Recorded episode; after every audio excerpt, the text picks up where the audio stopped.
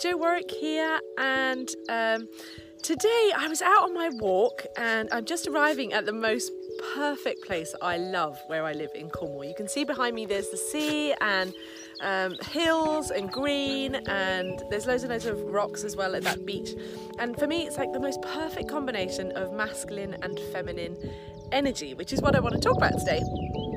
Um, in all relationships, forgetting whether you're male or female, we all have within, within us masculine and feminine energy.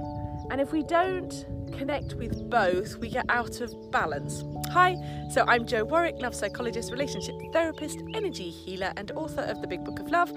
And my whole thing is about getting out of the therapy room. So you don't have years and years of therapy and trying to fix your relationship and all that hard work. But actually, when we know how to connect, um, energetically, we know how to satisfy both the masculine and feminine within us, that we know how to have healthy relationships, we, we just stop uh, believing that there's something wrong with us, but instead accepting our worthiness and our worth and actually move into healthy, loving relationships. So, yes, I was thinking about the fact that um, I often use this with my clients to understand this analogy I, I, of the masculine and feminine. So the feminine part of us is like water. It's the it's like the river and it's the part that is the emotional, the spiritual, the sensual, the internal world of how we perceive life. Um, it's our feelings, it's our um, our soul, really. It's our soul, and it's the parts of us that uh, is the internal and our experience. The, ma- the masculine part of us is like the riverbanks. And that's not to say we're in a masculine body, or we might be, but um, it is about the, the bringing it out. So it's the action, it's also the riverbank. So it's the boundaries, it's the focus, it's the um, and it's just like the hills behind me. It's this is why I love this space because there's this beautiful valley that holds.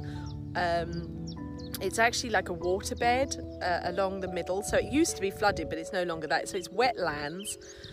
And the bottom of this valley is full of flowers. It's absolutely stunning. And then it leads down to the sea, and uh, the sea is quite rocky here but it's beautiful because there's these amazing rock pools and when you have the balance of both the sea flows in uh, it can flow freely um, it feels held. And that's where the masculine energy sits within us. It's about being grounded it's about being held it's about being secure so that we can allow our emotional state to flow sorry flow freely and express ourselves emotionally, sexually, um, our soul follow our heart. But we can't do that if we don't feel secure in ourselves. And if we don't feel secure in ourselves, we will look externally for other people to either control, so be a false masculine, um, or we will look to give over our power to somebody else to act as that role to try and be the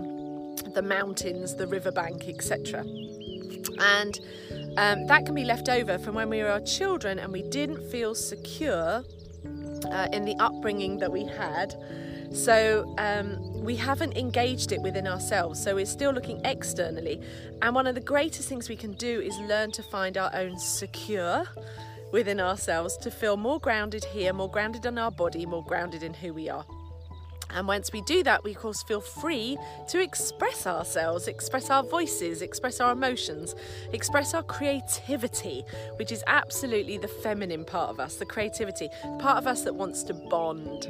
So um, that's my thoughts for today about the masculine and feminine, a really good way to understand it.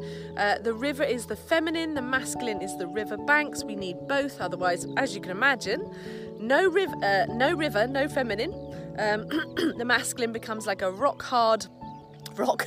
It becomes becomes so dry and arid if you cut that off it's brittle and it breaks and the riverbanks collapse. If there's no riverbanks the river feels crazy. It, it, it, oh, it floods. It feels unsafe. It can't flow. It's got no direction.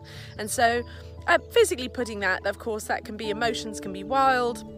There's no focus, there's no direction. We can end up being a bit up here, like totally trying to get out of ourselves, out of our bodies, out of who we are. Um, the same as if we are dried up and we've become arid uh, there's no movement, there's no flow. And so relationships can break down because there's no interaction. And when we have both in balance, love, the energy of love, the energy of life, the energy of creativity can flow through us. Um, so we allow that to move through us. Uh, if you're interested in this, if you want to know more about this, go and check out the Big Book of Love, Loving Yourself, Dating with Love, Loving Relationships. I combine all of my 44 years of not only life experience but professional experience. Um, just head over to Big Book of Love and um, .com. Sorry, BigBookOfLove.com, and you will uh, find loads of information there about the book. Um, have a wonderful day, and much love to you wherever you are.